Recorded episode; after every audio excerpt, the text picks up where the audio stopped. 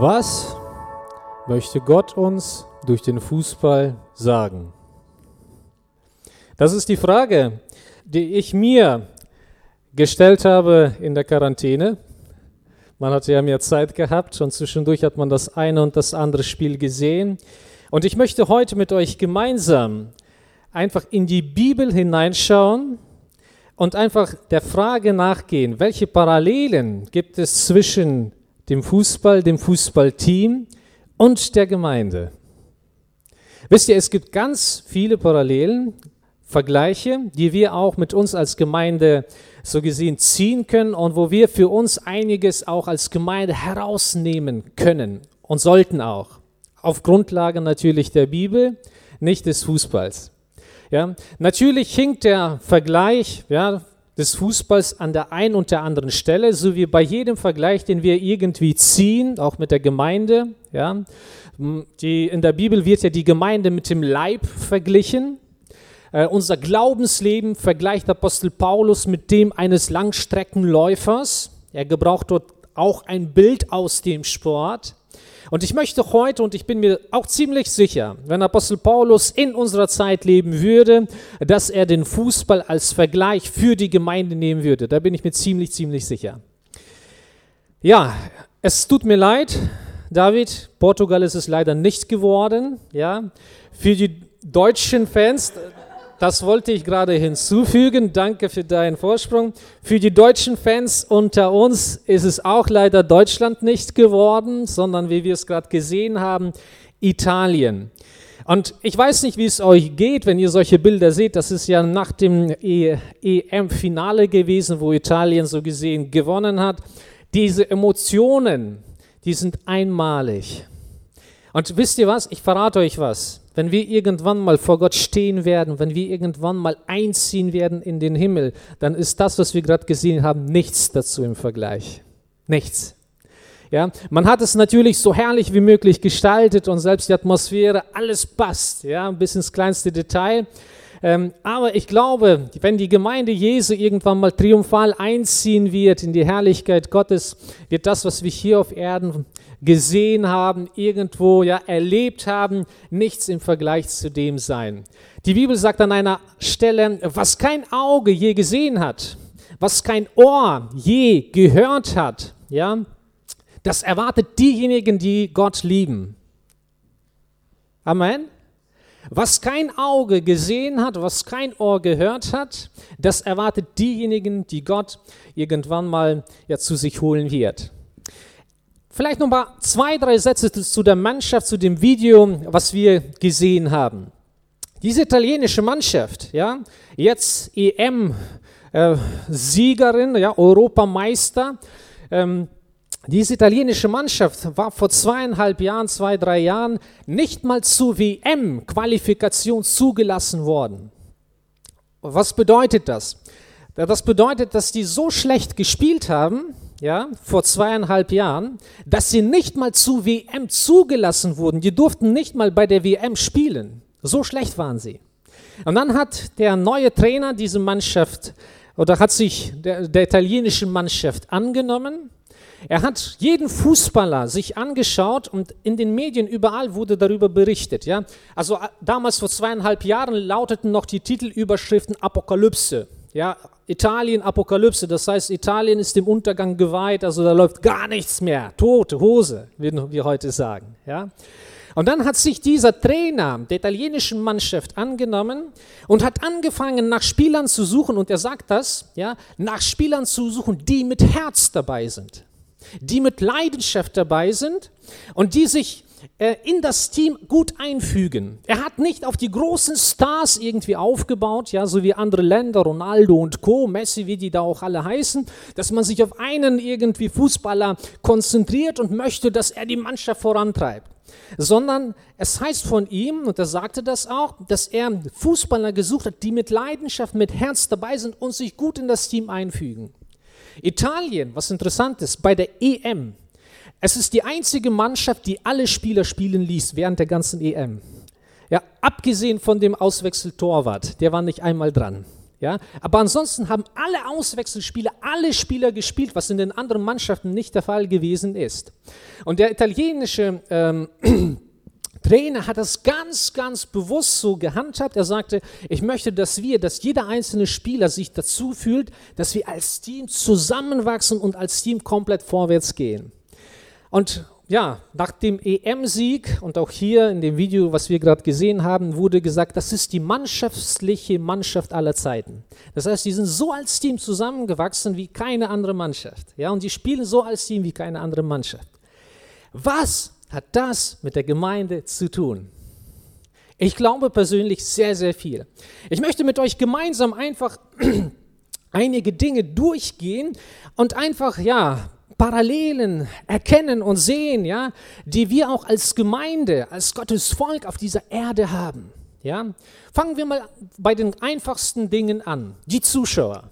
Was meint ihr, ja, heute Morgen, die ihr hier heute da seid, was meint ihr, wer sind die Zuschauer in der Gemeindelandschaft?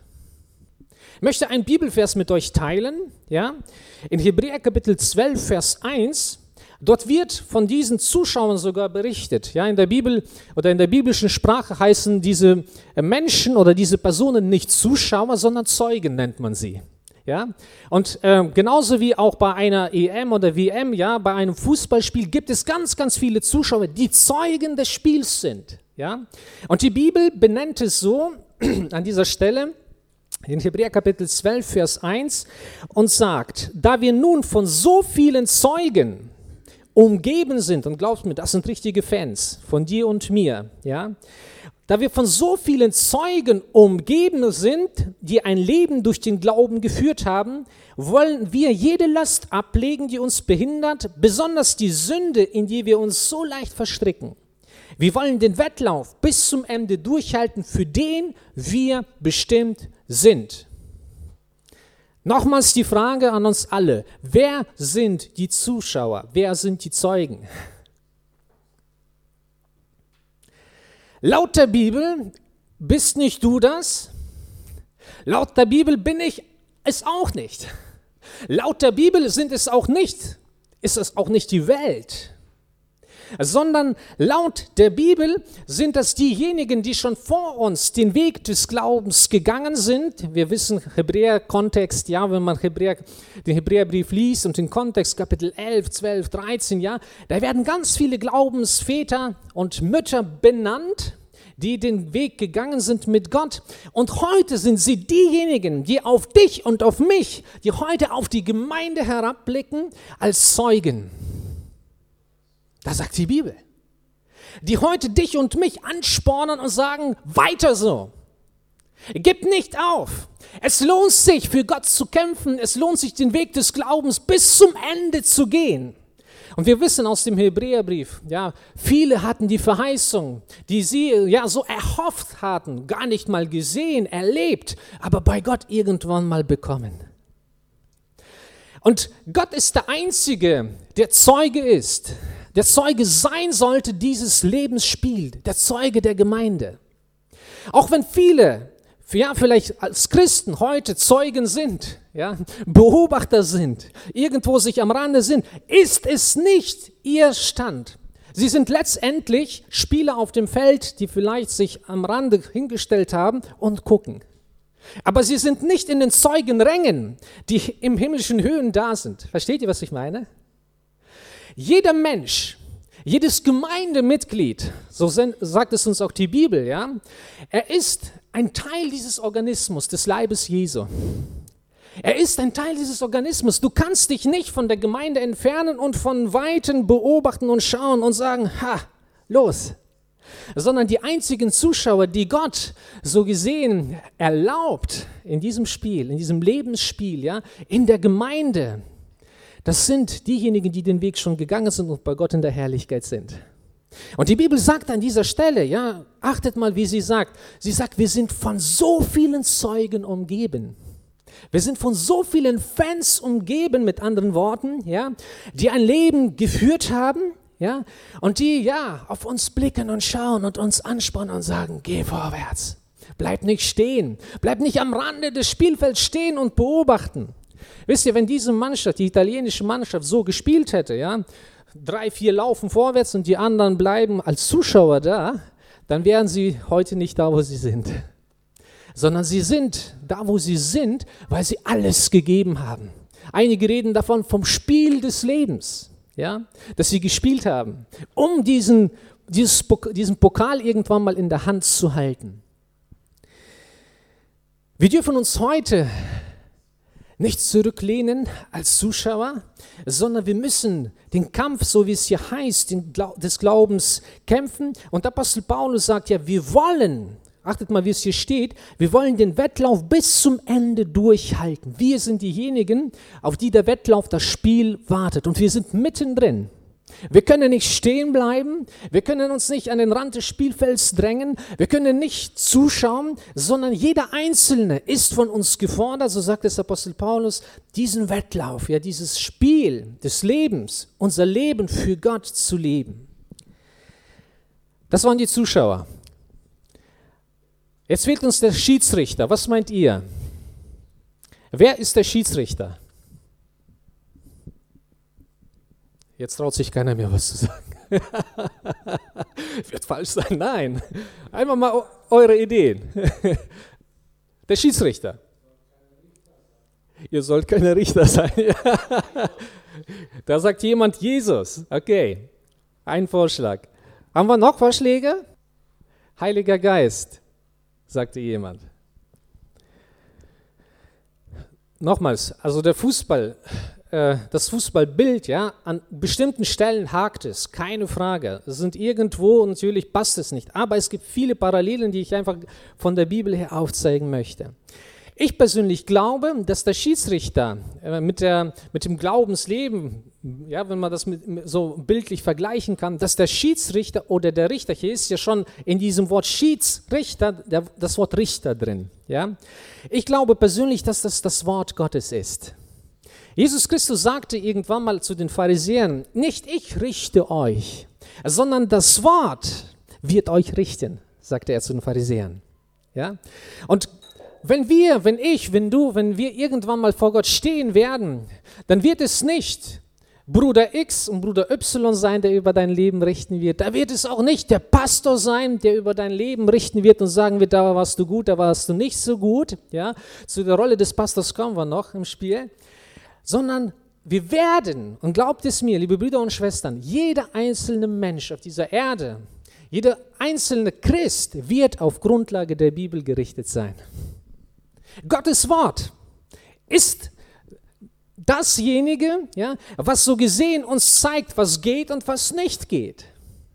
Ja? Und so wie der Schiedsrichter an bestimmten Stellen, wo bestimmte Grenzen überschritten werden, ja, ich habe jetzt keinen Clip dabei, könnte man auch einiges hinzufügen, ja, ähm, zum Beispiel auch wie, wie, hier bei der italienischen Mannschaft, ja, da war ja der Kapitän, Mannschaftskapitän, der hat an einer Stelle so gemacht, zack, bleib hier, lauf nicht weiter, ja, dann hat er gleich sofort gelb gekriegt, ganz bewusst, ja, eingesetzt. Aber wenn wir irgendwann mal vor Gott stehen werden, ja, wird das Wort Gottes und nicht nur irgendwann mal, auch heute ist es das Wort Gottes, was unser Leben letztendlich beurteilt und richtet. Ja? Und es ist so, ja, im Leben genauso wie auch äh, im Fußballspiel. Gottes Wort hat gelbe Karten. Hat es das? Was sind gelbe Karten äh, auf uns übertragen heute? Es sind Ermahnungen. Ab und zu ja, verteilt das Wort Gottes und ab und zu ja, verteilt vielleicht auch der Pastor oder der Bruder. Ja, wir werden von einigen Bibelstellen noch hören. Es ist so, dass ab und zu es angemessen ist, ja, auch jemandem die gelbe Karte zu zeigen und zu sagen, hör mal zu. Hier hast du eine Grenze überschritten. Wenn du genauso weiter gehst, genauso weiter handelst, muss ich dir leider die rote Karte zeigen. Und was bedeutet die rote Karte? Die rote Karte ist letztendlich, du musst das Spielfeld der Gemeinde verlassen. Ja? Weil mit diesem Lebensstil, so sagt es die Bibel selber, und das ist, ich erfinde heute nichts, ja, ihr wisst das als Bibelleser, ja, ähm, es ist so, dass man das Spielfeld der Gemeinde, letztendlich der Familie Gottes verlassen muss, auch wenn man vielleicht weiterhin unter der Gemeinde lebt. Was meine ich damit? Die Bibel sagt ganz, ganz konkret an einigen Stellen, ja, äh, Lügner, Säufer, ähm, Unzüchtige, Ehebrecher, Diebe, Geizige, ja, sie werden das Himmelreich nicht erben, sagt die Bibel. Ja, und man denkt vielleicht für sich, oh Mann, das ist richtig hart. Ja, Lügen, ja, wer hat nicht gelogen von uns? Seht mal kurz die Hand, wer hat noch nie gelogen? Wer hat noch nichts, noch nie was mit einstecken lassen? Natürlich. Jeder Mensch, sagt die Bibel, hat irgendwann mal gesündigt, aber darauf kommt es nicht an. Ja, sondern wir wissen, dass wir Vergebung in Jesus Christus ja empfangen haben für uns, Gott uns geheiligt, gereinigt hat. Und wenn wir heute etwas tun und Gott die gelbe Karte zeigt, wissen wir, oh, Gott vergib mir. Ich bringe die Schuld, die Sünde gleich zu dir. Ich will nicht die rote Karte irgendwann mal vor Gott vorgezeigt bekommen haben. Wisst ihr, heute leben viele Menschen so, als ob es keine Regeln gibt. Auch keine Regeln in der Gemeinde gibt übrigens. Heute leben Menschen und denken, sie können leben, wie sie wollen. Ja, wir leben in einem freien Land. Wir leben in einer wunderbaren Zeit. Amen.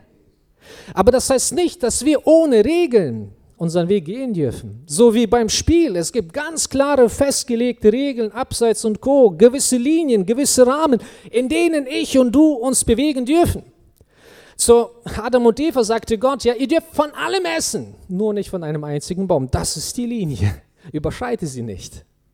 Ja, und Gott hat uns mehr Freiheiten eingeräumt, ja, als wir es uns je erdacht haben. Stellt euch mal ein Fußballspiel vor das keine Regeln kennt. Was meint ihr, was da los wäre? Ja, das wäre nicht mehr ein Fußballspiel, wenn jetzt schon, ja, hier und da, zack, ein Bein rausgeholt wird und das sieht so aus für uns als Laien, dass das aus Versehen war, aber der andere hat einen kompletten Durchbruch davon, nur weil jemand aus Versehen solchen Bein ausgestreckt hat. Was meint ihr, was los wäre auf dem Spielfeld, wenn es keine Regeln geben würde und jeder selber die Regeln für sich bestimmt? Haben wir in der Gemeinde Regeln? Hat das Volk Gottes Regeln? Hat die Gemeinde Regeln? Hat Gott Regeln? Ein absolutes Ja. Ja, und es gibt gelbe Karten, ja, die uns das Wort Gottes verteilt und sagt, bitte mach das nicht, bitte geh diesen Weg nicht. Weil wenn du so weiter gehst, wird Gott irgendwann mal, wenn nicht hier auf dieser Erde, Gott bewahre, irgendwann mal in der Ewigkeit hier die rote Karte zeigen und sagen, ich kenne dich nicht. Und Gott hat uns aber nicht dazu berufen. Wir gehen mal weiter. Den Schiedsrichter haben wir, die Zuschauer haben wir. Ja, wir brauchen nur noch den Trainer. Wer ist der Trainer? Der Pastor. Der Heilige Geist. Ja, werden nun. Das sind zwei große Unterschiede zwischen Pastor und Heiliger Geist. Das sind zwei unterschiedliche Personen. Wer könnte noch der Trainer sein? Es gibt jemand, der gesagt hat, ich werde, ich will mein Team bauen. Kennt ihr jemanden, der das gesagt hat? Jesus sagte, ja, ich, wir können das gemeinsam lesen, in Matthäus Kapitel 16, Vers 18. Matthäus 16, Vers 18, da hat Jesus gesagt, ich will, ja, äh, wartet mal, Du bist Petrus und auf diesem Felsen will ich meine Gemeinde bauen. Und die Pforten der Hölle sollen sie nicht überwältigen. Jesus Christus ist derjenige, der sein Team, und nicht nur sein Team, ja, das ist nochmals, es ist nur ein Vergleich. Jesus ist derjenige, der seine Gemeinde bauen will. Und er hat dich auserwählt. Und er hat dich auserwählt. Und er hat mich auserwählt in seinem Team zu spielen. Und so wie der italienische Trainer so gesehen sich bei jedem Spieler, und glaubt es mir, ja, beim Fußball, besonders beim Profifußball, bevor ein Spieler aufs Spielfeld gelassen wird, Oh, ich will nicht wissen, wie viele Diskussionen davor geführt werden. Ich will nicht wissen, nach welchen Kriterien da ein Spieler überhaupt ausgesucht wird. Aber glaubt es mir, man macht sich über jeden Spieler ganz, ganz klare und viele Gedanken, ganz viele Gedanken, bevor er überhaupt aufs Spielfeld gelassen wird. Ja? Und was meinst du? Was meine ich? Unser Jesus, der gesagt hat, ich will meine Gemeinde bauen, ich will mein Team zusammensetzen, was meint ihr? Hat er sich Gedanken darüber gemacht? Hat er sich Gedanken über dich gemacht? Über dich? Über dich? Hundertprozentig. Die Bibel sagt an einer Stelle, wir sind vor Erschaffung der Welt auserwählt, als sein Volk zu sein. Vor der Erschaffung der Welt hat Gott schon überlegt, irgendwann mal wird dieser David leben. Ja, den will ich in mein Team holen und er soll mich mit der Gitarre verherrlichen und preisen, was das Zeug hält aus aller Puste. Amen? Das war schwach. Nochmals, Amen? Amen. Und das gilt für jeden Einzelnen von heute Morgen hier. Ich möchte es sagen, ja, für dich an diesem Morgen. Du bist auserwählt, auserkoren, nicht zufällig in der Gemeinde Jesu sondern weil Gott sich etwas gedacht hat, ja, über mein und dein Leben, über meine und deine Seele, ja. Und er wusste, dass du in dieser Zeit leben wirst, dass du vielleicht mit diesen Problemen zu kämpfen haben wirst. Er wusste, dass du gewisse Schwächen an dir haben wirst. Das weiß er alles. Und er weiß und kennt dein Herz, deine Motive, deine Wünsche, deine Sehnsüchte. Das kennt er alles. Und er sagt trotzdem, ich will dich in meinem Team haben. Petrus, ja, dieser Hitzkopf, ich will dich in meinem Team holen. Ja? Judas, der Probleme mit den Finanzen hat, ich will dir eine Chance geben. Ich will dich in mein Team holen. Jakobus, ja, der Feuer vom Himmel fallen lassen wollte, ja, mit seinem Bruder Johannes, ja, als ihnen was nicht passte, die Leute sie nicht angenommen haben. Ich will, dass du trotzdem in meinem Team bist und von mir lernst, was es bedeutet, den Menschen zu dienen, sanftmütig zu dienen. Komm, folge mir nach sagte er zu ihnen. Und Jesus Christus baut sein Team, liebe Brüder und Schwestern. Jesus Christus baut sein Team, seine Gemeinde, auch heute in unserer Zeit. Auch wenn wir oft, wisst ihr, wenn wir so um uns herum schauen, ja, kann uns ganz schnell, äh, können über uns solche Gedanken kommen, es ist irgendwie alles zufällig. Wenn der Mensch will, dann geht er in die Gemeinde, ja, dann so, es ist alles so menschlich kann man vielleicht ab und zu denken. Es ist alles so von uns abhängig, können wir ab und zu so denken. Aber die Bibel sagt, äh, Gott ist derjenige, der dein Herz lenkt, der mein Herz lenkt. Gott ist derjenige, der dich ruft und der mich ruft.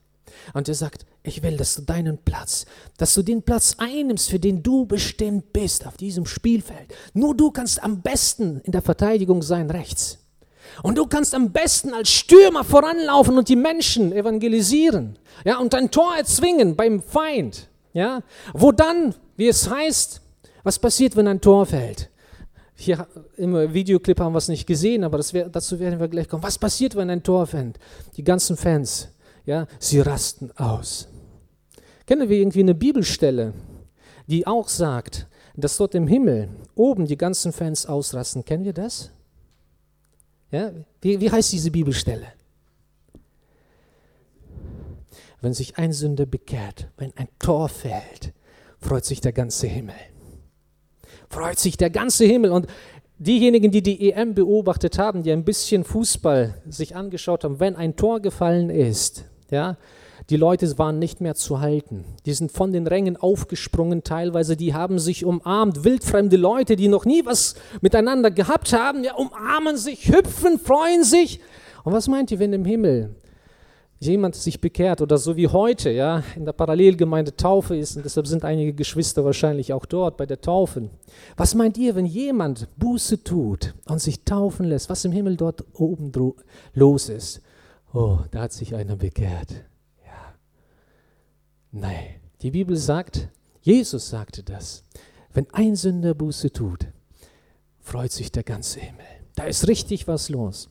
Jetzt habe ich euch schon verraten, natürlich, ja, äh, wer das Team ist. Jesus sagt, ich will mein Team bauen, ja. Ich will meine Gemeinde bauen, hat er gesagt. Und ja, die Bibel gebraucht natürlich viele, viele Bilder für die Gemeinde. Ja, ganz viele Bilder. Einmal ist es der Bau, der geistliche Bau, so wie ein Haus. Ja, da gibt es gewisse Vergleichspunkte für die Gemeinde. Das andere Mal ist es der Leib. Ja, das andere Mal sagt Apostel Paulus, die Gemeinde ist die Säule der Wahrheit, die die Wahrheit aufrecht erhält. Ja? Und es gibt einige Bilder und heute ja, sind wir dabei, die Fußballmannschaft, ja, das Team als die Gemeinde zu sehen und auch da Vergleiche zu ziehen. Und ich möchte dennoch auf ein Bild aus der Bibel nochmal eingehen und lesen, weil es doch einiges verdeutlicht, mehr verdeutlicht als das, was wir ja, im Vergleich mit dem Fußball sehen und erkennen können. 1. Korinther Kapitel 12, ja, worum geht es da? Vielleicht einfach nochmal so reingefragt in unsere Runde heute Morgen. 1. Korinther 12, worum geht es da? 1. Korinther 13 geht, da geht es um die Liebe. Ja, das wissen wir alle. Und 1. Korinther 12, worum geht es da? Um die Gaben und ab Vers 12 lesen wir, ja, wo die Gaben so gesehen dann eingesetzt werden. So wie jeder Spieler, ja, vielleicht seine ähm, besonderen Gaben und Fähigkeiten hat, ja, muss dieser Spieler irgendwo eingesetzt sein mit seinen Begabungen und Befähigungen. Und das ist die Gemeinde, das Team, ja, das Fußballteam äh, beim Fußball. Lass uns mal ab Vers 12 und abwärts lesen. Denn wie der Leib einer ist und doch viele Glieder hat, alle Glieder des Leibes aber, obwohl sie viele sind, doch ein Leib sind, so auch Christus. Wisst ihr, beim Fußballspiel, da hat man ja, hat man vielleicht noch den Gedanken, kann man dazu lassen, ja, so da ist jeder Spieler für sich. Die sind irgendwie nicht so richtig verbunden, als Menschen sowieso unterschiedlich, ja. Da sind keine Verbindungen. Sie spielen vielleicht, sie spielen vielleicht nur für Geld, ja, kann auch sein, weil sie einen Vertrag unterschrieben haben, wo man ihnen am besten, am meisten zahlt, wie auch immer. Da kann man vielleicht noch diese Gedanken haben. Aber bei einem Körper, bei einem Leib, ja, so, da geht es nicht mehr ums Geld, ja, da geht es nicht mehr um andere Dinge, sondern da ist die Verbundenheit, eine andere Verbundenheit. Und die Bibel sagt ja, uns an dieser Stelle, und wir lesen das gleich weiter, dass jedes Gemeindemitglied wie bei einem Leibe ein Glied am Körper ist. Und das ist solch eine Verbundenheit, ja, dieser Finger kann für sich alleine nicht existieren. Amen. Entweder bist du in der Gemeinde oder nicht. Amen. Ja, diese Haare, sie können ja, für sich alleine nicht existieren. Entweder ist man am Körper oder nicht. Ja? Der Fuß, das Auge, das Ohr, wie auch immer. Und die Bibel ja, sagt, dass die Gemeinde Jesu letztendlich diese Verbundenheit natürlich durch den Heiligen Geist, ja, durch das Blut Jesu Christi schafft. Ja? Lass uns mal weiterlesen. Hier heißt es, ich lese mal Vers 12 dennoch. Obwohl sie viele sind, doch ein Leib sind, so auch Christus. Denn wir sind durch einen Geist alle zu einem Leib getauft. Durch die Taufe ja, wirst du Teil der Gemeinde Jesu offiziell. Ja, offiziell. Ob wir Juden sind oder Griechen, Sklaven oder Freie, wir sind alle mit einem Geist getränkt, durchdrungen, ja, so wie jedes Körperglied, ja, ähm, so gesehen bis ins Detail, bis ins Letzte, ähm, äh, mit Sauerstoff, mit Blut und dergleichen versorgt wird, so sind auch wir durch den Heiligen Geist letztendlich verbunden miteinander und versorgt. Denn auch der Leib, heißt es hier ab Vers 14, ist nicht ein Glied, sondern viele, so wie die Mannschaft. Sie besteht nicht nur aus Ronaldo, ja, sondern es sind viele, es ist ein Team. Wenn aber der Fuß spricht, ich bin keine Hand, darum bin ich nicht Glied des Leibes, sollte er deshalb nicht Glied des Leibes sein, nur weil er das sagt? Und wenn das Ohr spreche, ich bin kein Auge, darum bin ich nicht Glied des Leibes, sollte es deshalb nicht Glied des Leibes, ich bin ja nur Torwart, was soll ich denn da? Oder ich bin nur Verteidiger, ja? Oder ich habe ja keine Gaben, was soll ich denn da? Das sagst du. Aber nicht Gott, nicht Jesus, nicht die Schrift. Und wenn der ganze Leib Auge wäre, wo bliebe das Gehör? Wenn er ganz Gehör wäre, wo bliebe der Geruch? Nun aber hat Gott die Glieder eingesetzt, ein jedes von ihnen im Leib, so wie er gewollt hat. Halleluja. Einen jeden hat er so eingesetzt, so wie er es haben wollte. Und natürlich, es ist, hört sich hier vielleicht so an, ja, dass ich keine Wahl habe. Natürlich, jeder von uns hat die Wahl, ein Teil der Gemeinde Jesu zu sein, ein Glied, am Leibe Jesu zu sein oder auch nicht. Jeder von uns hat, jedem von uns hat Gott die, die, die Entscheidung überlassen, wie stark ich mich investiere. Ja?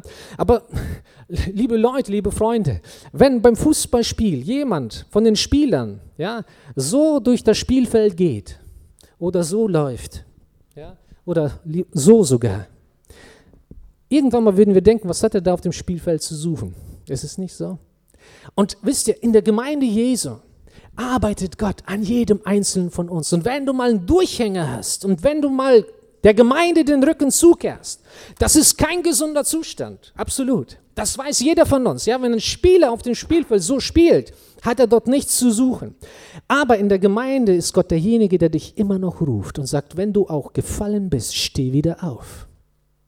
Wenn du Schuld auf dich geladen hast, ich bin bereit, dir zu vergeben und dich aufzurichten. Der Gerechte fällt siebenmal und er steht siebenmal auf. Und wenn du eine Unvergebenheit hast gegenüber jemandem und deshalb den Rücken der Gemeinde zukehrst, dann vergib und ordne dich in die Gemeinde, in mein Leib ein, sagt Jesus.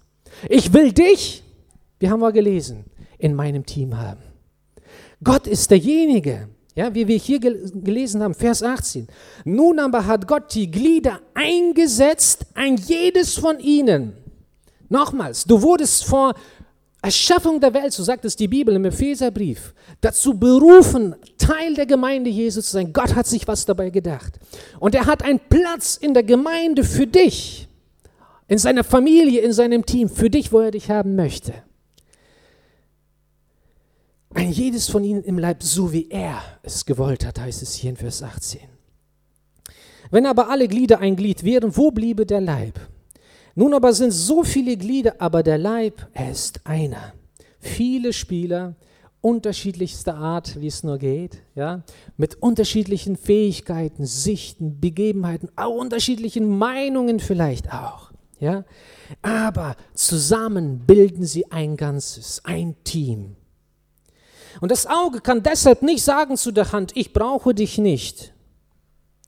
Oder auch das Haupt zu den Füßen, ich brauche euch nicht. Du, auf die Verteidigungslinie, ja, oder auf die Verteidiger können wir verzichten. Weißt du was? Die das nutzen nur in der Gemeinde und richten da über uns, wie wir versuchen, die Tore zu schießen. Wisst ihr, ich habe eins gemerkt, als wir ähm, ähm, mit der Familie zwischendurch Fußball geguckt haben. Ich habe gemerkt, das wusste ich gar nicht. Meine Frau ist eine Fußballexpertin, wisst ihr das? Und meine Tochter Adele genauso. Weil als wir geguckt haben, haben sie durchgehend den richtigen Tipps gegeben. Der sollte dahin laufen und der sollte dahin. Was macht der da? Und wer kann das nur tun, liebe Brüder und Schwestern? Das können nur diejenigen tun, die von ferne beobachten und nicht selber auf dem Spielfeld sind. Jeder Zuschauer, er wird zu einem Experten, wie es hier auf der Bühne besser laufen sollte. Ist es nicht so? Wie der Pastor predigen sollte, wie die Gemeinde zu laufen hat, welche Richtung sie einschlagen sollte. Aber das ist typisches Kennzeichen dessen, dass ich oder dass du vielleicht als Zuschauer dich irgendwo schon an den Rand gestellt hast. Und ich möchte dir sagen, komm aufs Spielfeld. Gott möchte dir sagen, komm aufs Spielfeld. Nimm deinen Platz ein und dann wirst du mit den Tipps, die du hast, ja, lauf rechts, lauf links, was machen die da, ganz schnell aufhören. Du wirst merken, oh, das ist gar nicht mal so einfach. Ab und zu ver verliert man den Überblick. Ja, ab und zu ist es gar nicht so einfach, sich da durchzukämpfen in der geistlichen Welt. Ab und zu ist es nicht so einfach, was zu geben, ja, weil man etwas empfangen muss von Gott. Es ist nicht so einfach, wie es oft erscheint. Ja, die kommen und die spielen und die singen. Ah. Nein, es ist ein geistlicher Kampf, in dem wir stehen. Es ist ein Wettkampf, in dem wir laufen. Und ich möchte dir sagen, Gott hat dich berufen, Teil seines Teams zu sein. Auf dem Spielfeld zu stehen und für ihn. Und das ist das Wunderbare, liebe Brüder und Schwestern, vom, ähm, von diesem Bild. Ja, äh, es heißt, an einer Stelle einer für alle, alle für einen. Kennt ihr dieses Sprichwort? Es ist eigentlich kein christliches Sprichwort, aber wie zutreffend ist es eigentlich für die Gemeinde und Jesus? Einer für alle. Jesus als einer hat sich für alle hingegeben. um seine Gemeinde zu bauen, um sie zu erkaufen, ja, in seinem Blut, um sie zu befreien, sie zu heiligen, zu reinigen, sagt uns der Epheserbrief. Einer hat sich komplett hingegeben, sein Leben, hat die Herrlichkeit verlassen, um seine Gemeinde, sein Team zu bauen. Und es ist nicht viel zu erwarten, dass alle für diesen einen da sind. Ist es viel zu erwarten? Nein. Wenn er sich schon hingegeben hat, um sein Team zu gründen, ja, dann sollte das Team für ihn komplett da sein. Und deshalb, wir treten als Gemeinde nicht gegeneinander an.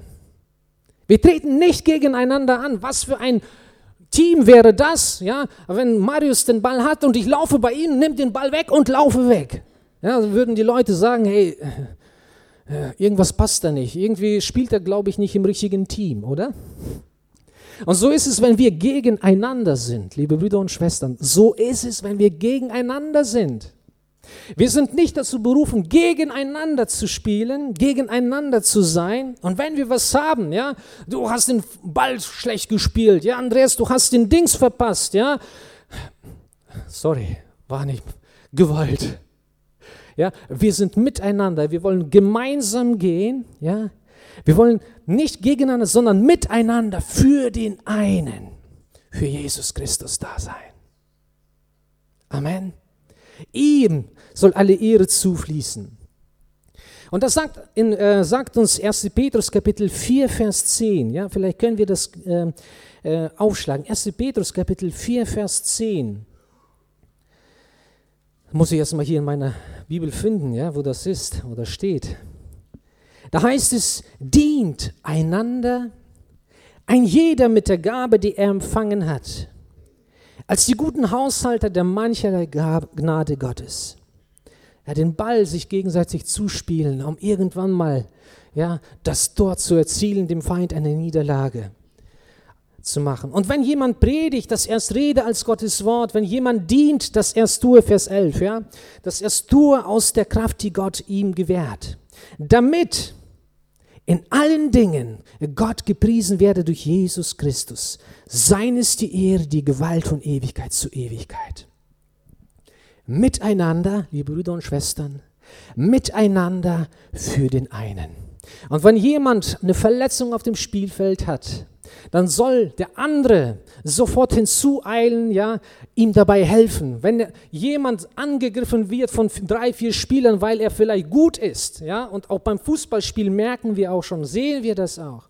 Wenn jemand gut spielt, auf ihn sind mindestens zwei, drei, vier, fünf Leute abgesetzt von der, äh, vom Gegenteam. Ist es nicht so? Ja, weil man weiß, du, wenn er den Ball hat, ja, es gibt solche Leute, es gibt solche Evangelisten, es gibt solche Menschen, die nah an Gott sind. Wenn er den Ball hat, der Mensch bekehrt sich bei ihm immer. Aber glaub es mir, jeder, der irgendwie gefährlich ist für die Gegenmannschaft, für den Feind, für Satan, ja, er wird insbesondere attackiert. Wenn das schon beim Fußballspiel so ist, desto mehr in der geistlichen Welt, in der Gemeinde. Und wenn wir hier gelesen haben, liebe Brüder, so heißt es hier und Schwestern, dient einander. Ein jeder mit der Gabe, die er empfangen hat. Wisst ihr, dass in der Bibel dieses Einander, nicht gegeneinander, sondern dieses Einander über 50 Mal erwähnt wird? Einige waren schon zu voreilig, haben sich den Zettel da gegriffen. Ja? Es gibt in der Bibel, ich habe das auch mal äh, vorbereitet, es gibt in der Bibel zig Stellen, ja, zig Stellen, die davon sprechen, wie wir untereinander, miteinander, ja, so gesehen leben sollten. Als Team. Nochmals. Wenn du dich als Teil der Familie Gottes siehst, dann bist du in dieses Einander, ja, verpflichtet. Wenn du Team dieser Mannschaft bist, dann bist du dieser Mannschaft, ja, und dem Trainer Jesus Christus verpflichtet. Du kannst nicht gegen die Mannschaft donnern. Ja? Und liebe Brüder und Schwestern, wenn wir gegen die Mannschaft, gegen die Gemeinde donnern, ja, müssen wir uns fragen, auf welcher Seite wir in dem Moment stehen. Weil wir sind dazu berufen, einander aufzurichten. Ja, und schaut mal, wie viele Dinge da eigentlich aufgelistet sind. Ich nehme mal hier den Zettel. Ja, ich gehe das mal durch. Einfach im Groben. Hinter jeder hinter jedem einander steht eine Bibelstelle, nicht nur eine, sondern mehrere. Das ist nur eine kleine Kurzzusammenfassung. Ja? Wir sollten an erster Stelle was? Einander lieben. Zig Bibelstellen, wo das gesagt wird. Wir sollten einander aufnehmen, untereinander Frieden halten, einander im Glauben stärken. Wir sollten einander ermahnen, einander grüßen, ermutigen, dienen, ertragen, die Wahrheit sagen, uns untereinander un, äh, unterordnen, einander lehren, einander ermahnen, einander ermutigen, Gutes tun, einander die Sünden bekennen, füreinander beten. Einander die Lasten tragen, einander höher achten als sich selbst, aufeinander warten, aufeinander Acht haben und ermahnen, gegeneinander mit Demut umhüllt sein, ja, gegenseitig erbauen, gegeneinander gleichgesinnt sein, gütig, mitleidig, vergebend, dem Guten nachstrebend, gastfrei, in Frieden untereinander sein, dieselben Sorgen füreinander haben, einander die Füße waschen, einander treu bleiben. Sollen wir die Liste noch weiter fortsetzen? Ich glaube, der Gedanke ist klar. Wir sind ein Team. Und als ein Team gehen wir durch dick und dünn in dieser Zeit. Ja? Und als ein Team, wenn ein Glied leidet, sagt die Bibel, ja, kehren wir nochmal zu 1. Korinther 12 zurück. Wenn ein Glied leidet, was tun dann die anderen? Die klatschen. Ah, der hat sich verletzt. Ah, der ist gefallen. Ah, der hat den Ball verloren. Wusste ich's doch, ich hab's schon immer gewusst dass er ein schlechter Spieler ist. Nein. Wenn ein Glied leidet, wie heißt es da? Leiden alle. Wenn einer gestürzt ist, sind nicht die anderen fröhlich drüber, sondern sie trauern. Wenn einer die Gemeinde verlässt, dann freuen wir uns nicht drüber, sondern wir trauern. Wenn einer im Glauben fällt, ja, dann sind wir gemeinsam da, um diesen einen auf die Beine zu helfen. Das ist Familie, das ist Gemeinde, das ist so, wie Gott es sich gedacht hat, als er auf seine Gemeinde ge geschaut hat und gesagt hat, solch ein Team will ich bauen. Und schaut mal, wie es hier weiter heißt, ja.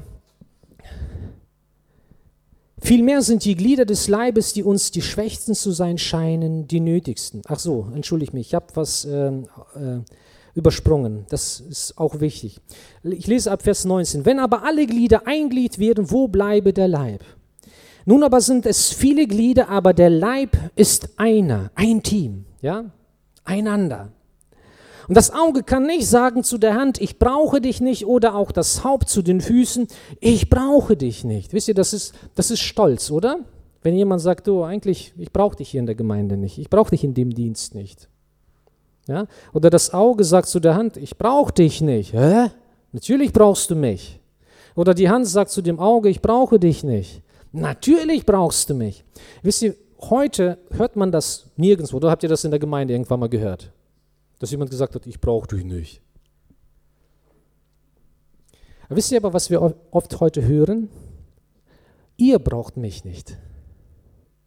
Die Gemeinde, sie braucht mich nicht.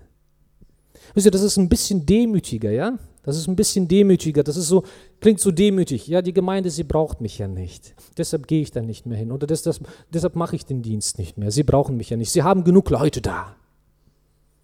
Kennt ihr das? Aber das eine, wie auch das andere, ist falsch. Wenn die Hand sagt, der Leib braucht mich nicht, ja, und sie spaziert weg, ja, oder beim Fußballspieler, das linke Bein sagt, ja, du brauchst mich ja nicht und das linke Bein will nicht mehr spielen. Denkt man, äh, äh. Das eine ist, ja, wenn das Bein zu dem rechten Bein sagt, ich brauche dich nicht. Aber genauso ist es, genauso und nicht anders, wenn dieses Bein sagt, ihr braucht mich nicht. Das ist genau dasselbe, weil am Ende ist das Resultat gleich. Der Leib ist nicht funktionsfähig. Gott kann seine Berufung nicht erfüllen durch solch ein Leib. Ja? Und wenn ich oder wenn du versagen, ja, dann ist es so, dass wir für wen versagen, liebe Brüder und Schwestern? Wenn wir sagen, ihr braucht mich nicht und ich ziehe mich zurück oder bin als Beobachter, als Zuschauer unterwegs, wem fügen wir am meisten Schaden zu? Natürlich an erster Stelle äh, oder natürlich äh, vorrangig der, des, dem Team, der Gemeinde, weil das Team muss dann mit einem Mann weniger spielen. Für sie ist es anstrengender, ja. Die Last, die vorher zwölf getragen haben, müssen elf tragen. Ja, aber letztendlich, liebe Brüder und Schwestern, und das ist das Entscheidende, wir schaden nicht dem Team, sondern dem, dem eigentlich alle Ehre zufließen sollte, Jesus Christus, der gesagt hat, ich will mein Team bauen und dich will ich hier haben und dich. Ja, letztendlich nehmen wir ihm die Ehre und schaden Jesus. Jeder Spieler wird gebraucht. Ja, wenn einer weint, ja, dann alle. Ich habe einige Bilder mitgebracht, ja, Ruth, vielleicht kannst du die ausstrahlen. Es gab während des Deutschlandspiels ein bekanntes Gesicht. Das hat so getrauert, dass Deutschland verloren hat. Ein Mädchen. Ich weiß nicht, ob die Bilder hier ankommen. Kennt das jemand? Ja, diejenigen, die Fußball geguckt haben, ja. Das ist ein kleiner Fan gewesen. Und als Deutschland verloren hat, hat sie geheult, was das Zeug hielt. Sie hatten wahrscheinlich nicht als Einzige geheult. Aber sie hatte das Glück, das Pech und das Glück zugleich, äh, dass sie von den Kameras eingefangen wurde bei diesem Spiel. Und auf der ganzen Leinwand während des Spiels konnten alle sehen, die ganze Welt, sie weint. Und dann begannen die englischen Fans, dieses Mädchen auszulachen, zu verspotten. Ja? Offiziell ja, in den in vielen Medien, im Internet und dergleichen. Ja? Und viele kritisierten das auch zu Recht, weil das geht nicht, das macht man nicht. Ja? Das ist so klar, sie weint, sie trauert um ihr Team. Aber dann hat sich ein englischer Fan ja, dieses deutschen Mädchens erbarmt, hat im Internet einen Aufruf gestartet, eine Spende für dieses Mädchen zu sammeln, die so geheult hat bei diesem Spiel. Und es kam über 40.000 Euro zusammen. Die Familie sagte, wir nehmen das Geld nicht an, wir spenden das an UNICEF. Ja? Wenn auf dem Spielfeld in der Gemeinde was los ist, wenn einer fällt, lasst uns gemeinsam dieses Leid tragen, füreinander beten, füreinander einstehen. Und genauso auch, wenn, wenn wir uns freuen, ja, ich habe da auch ein Bild von einem Schweizer mitgebracht, ja, der auch bekannt geworden ist. Ja, das ist während ein und desselben Spiels. Das Bild ist während des ein und desselben Spiels entstanden. Als die Schweiz, ja, so gesehen schlecht gespielt hat, sah er so aus in Rot, ja. Aber als sie dann ein Tor gemacht haben, hat er alles ausgezogen, alles hinter sich um sich vergessen und brüllte wie ein Löwe. Er freute sich für sein Team. Ein und derselbe Mann, kaum wiederzuerkennen, oder? Man könnte denken, das sind zwei unterschiedliche Personen, aber es ist ein und derselbe Mann. Wir sind als ein Team in der Gemeinde da. Wir wollen füreinander einstehen. Und wenn jemand, nochmals, wenn ein Sieg errungen wird, ja, in der Gemeinde Jesu, es ist nicht der Sieg des Pastors, es ist nicht der Sieg des Bruders, ja, sondern es ist unser gemeinsamer Sieg. Liebe Brüder und Schwestern, wenn ein Tor fällt beim Fußball, ja, ich habe jetzt äh, auch keine Videoclips mitgenommen, weil das zu viel Zeit einnehmen würde. Wenn ein Tor fällt, da ist es nicht so, dass derjenige, der das Tor geschossen hat, überaus glücklich ist, jauchzt, ja, und die, der Rest der Mannschaft steht so, hm, hat der Herr wieder ihm Gnade gegeben und einer ist durch ihn bekehrt. Wir werden mal sehen, wie lange der noch in der Gemeinde ist. Da ist es nicht so auf dem Spielfeld, dass der Rest der Mannschaft steht und beobachtet, wie er sich freut. Oder ist es so? Oder wenn Taufe ist, ja, lass uns als Gemeinde zusammenkommen. Es ist das Fest. Bleib nicht zu Hause, ja. Das ist, das machen die Gegenspieler. Die bleiben zu Hause. Die freuen sich nicht, wenn jemand Buße tut und Taufe annimmt. Ja, sondern sei dabei, freue dich mit den Freunden, mit den Siegen, mit den Erfolgen, die in der Gemeinde Jesu stattfinden. Und sei auch dabei, wenn Trauer da ist. Ja, wenn es nicht so gut geht, verschwinde nicht. Ja, oh Mann, die Mannschaft verliert. Oh Mann, die Gemeinde, da gibt es so viele Probleme. Bevor das Schiff untergeht, gehe ich lieber. Wenn wir als Mannschaft da sind auf dem Spielfeld, dann von Anfang bis zum Ende. Amen. Und wir gehen durch dick und dünn. Und wir werden jeden mitnehmen, der fällt, ihn aufrichten, für ihn beten und gemeinsam einstehen für ihn. Deshalb vernachlässige nicht die Gebetsstunden, wo füreinander gebetet wird. Ja, wo für Menschen für Nöte gebetet wird. Nimm teil an den Sorgen der Gemeinde. Sei dabei. Wir sind ein Team, liebe Brüder und Schwestern. Wir sind ein Team. Gott hat uns zusammengeschweißt. Es ist nicht wie beim Fußballspiel, ja, aber es ist so ähnlich. Wir sind ein Team. Ich möchte gleich enden. Vielleicht eine Bibelstelle noch. 1. Korinther 9,24, da vergleicht Apostel Paulus unser Leben mit einem Langstreckenlauf. Ich möchte das gemeinsam mit uns lesen, 1. Korinther 9.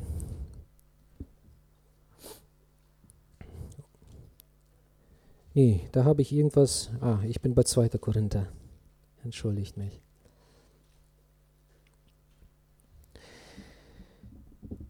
Vers 24. Wisst ihr nicht, dass die in der Kampfbahn laufen, die laufen alle, aber einer empfängt den Siegespreis. Ja? Das ist ein, ja, ein Bild aus dem Sport, wo jeder tatsächlich nur für sich alleine läuft.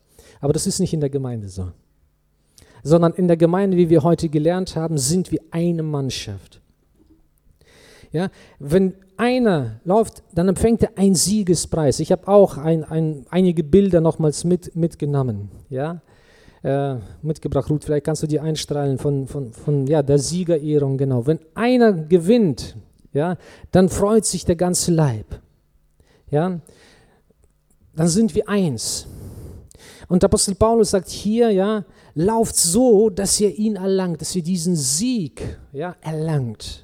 Kämpft so, wie ihr noch nie gekämpft habt. Ja, bei der EM, bei der WM weiß man, jeder Spieler weiß, er muss alles geben alles geben, um diesen Siegespreis, ja, den wir gerade gesehen haben von der italienischen Mannschaft, um diesen Siegespreis zu erlangen.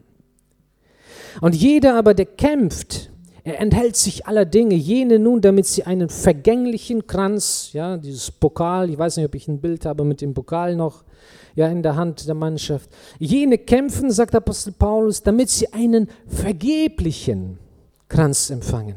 Eine ver vergängliche Ehre, ja. Nochmals, diese Mannschaft vor zweieinhalb Jahren war sie nicht mal zu WM zugeteilt worden, weil sie so schlecht gespielt haben. Heute sind sie Europameister.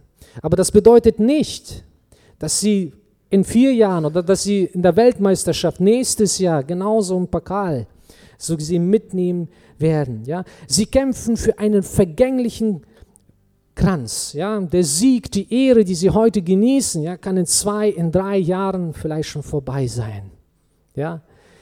Wir, wir aber, sagt Apostel Paulus hier, Vers 25, ja, wir kämpfen für einen unvergänglichen Preis.